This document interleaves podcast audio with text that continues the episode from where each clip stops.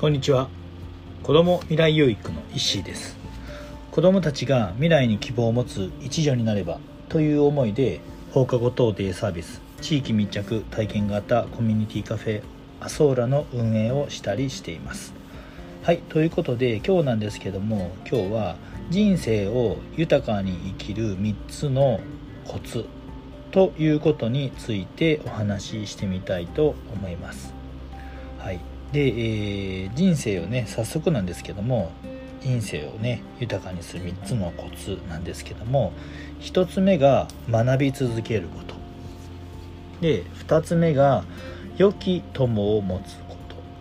と。で3つ目が良い習慣を身につけること。ということなんですけども1つ目の、えー、学び続けるっていうことなんですけどもやはり、えー、人間っていうのはねえー、学ぶ足と言われるくらい学ばないと、えー、まあ、成長できないというかね。学ぶっていうことに対してやっぱりこ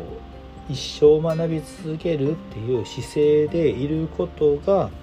本当に人間らしいというか人間の醍醐味というかえー、そこそういうことに、え、なっていくんじゃないかなということなんですよね。やっぱり学び学ぶってねっていうことは、えー、昨日よりも、まあ、0.1ミリでも、えまあ、成長するというか昨日知らなかったことを1ミリでも知るようになるということが、え学ぶということなのかなと思うんですよね。ので、えー、学ぶっていうことはね、まあ、知らないことを知るっていうことなので、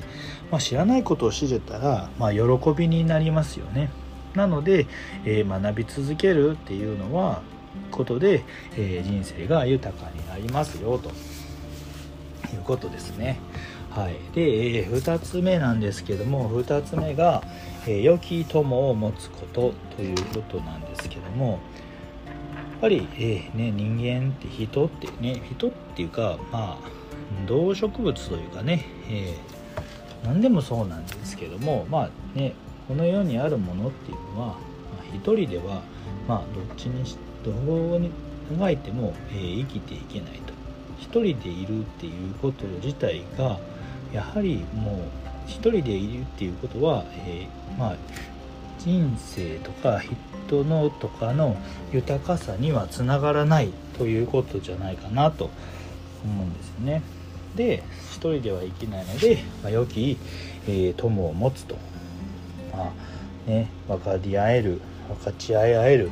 えー、友を持つことによって、えー、豊かな、え苦しい時も、え助け合えたりとかまあ嬉しい時はね、え、喜び合えたりとかするそういう、え、友がいるっていうことで、うん、人生の豊かさっていうのは、え、倍々と倍増していくんではないかなということですよね。なので良き友を持つことっていうことね大切、ね、豊かにしていく上で大切ということですね。はい。で3つ目なんですけども3つ目が良い習慣を身につけることということなんですけどもやはり、えー、人間は本当に習慣の生き物というか、えー、より豊かな人生を生きるためには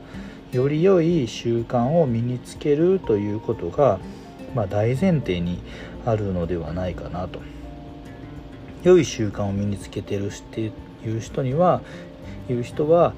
必然的に豊かな人生にまあつながっていくということなんですけどもやっぱりね、あのまあ、良い習慣うんなんですかね、まあ、朝起きるであったりだとかゴミを気づいたら拾うであったりとか元気よく人には挨拶をするとかそういう基本的な良い習慣っていうのを、まあ、身につけることでそれが習慣になることによって人生っていうのは本当に豊かなものになっていくのではないかなと思うんですよね。なので良い習慣を身につけるために、まあ、日々ね、うん、いろんな、まあ、周りの状況をよく見ながらね自分を律して、えー、良い習慣を意識して生きていくっていうことが、まあ、豊かな人生につながっていくのではないかなということです。はい、ということで今日なんですけども今日はより豊かな人生を人生を豊かにする3つのコツということについてお話しさせていただきました。1つ目は学び続けること。で2つ目は良き友を持つこと。で3つ目が良い習慣を身につけることということでこの3つをね、えー、行っていけば、えー、豊かな人生が手に入れるられるということですね。はいでは、えー、最後まで聞いていただきありがとうございますでは今日も未来有益な一日を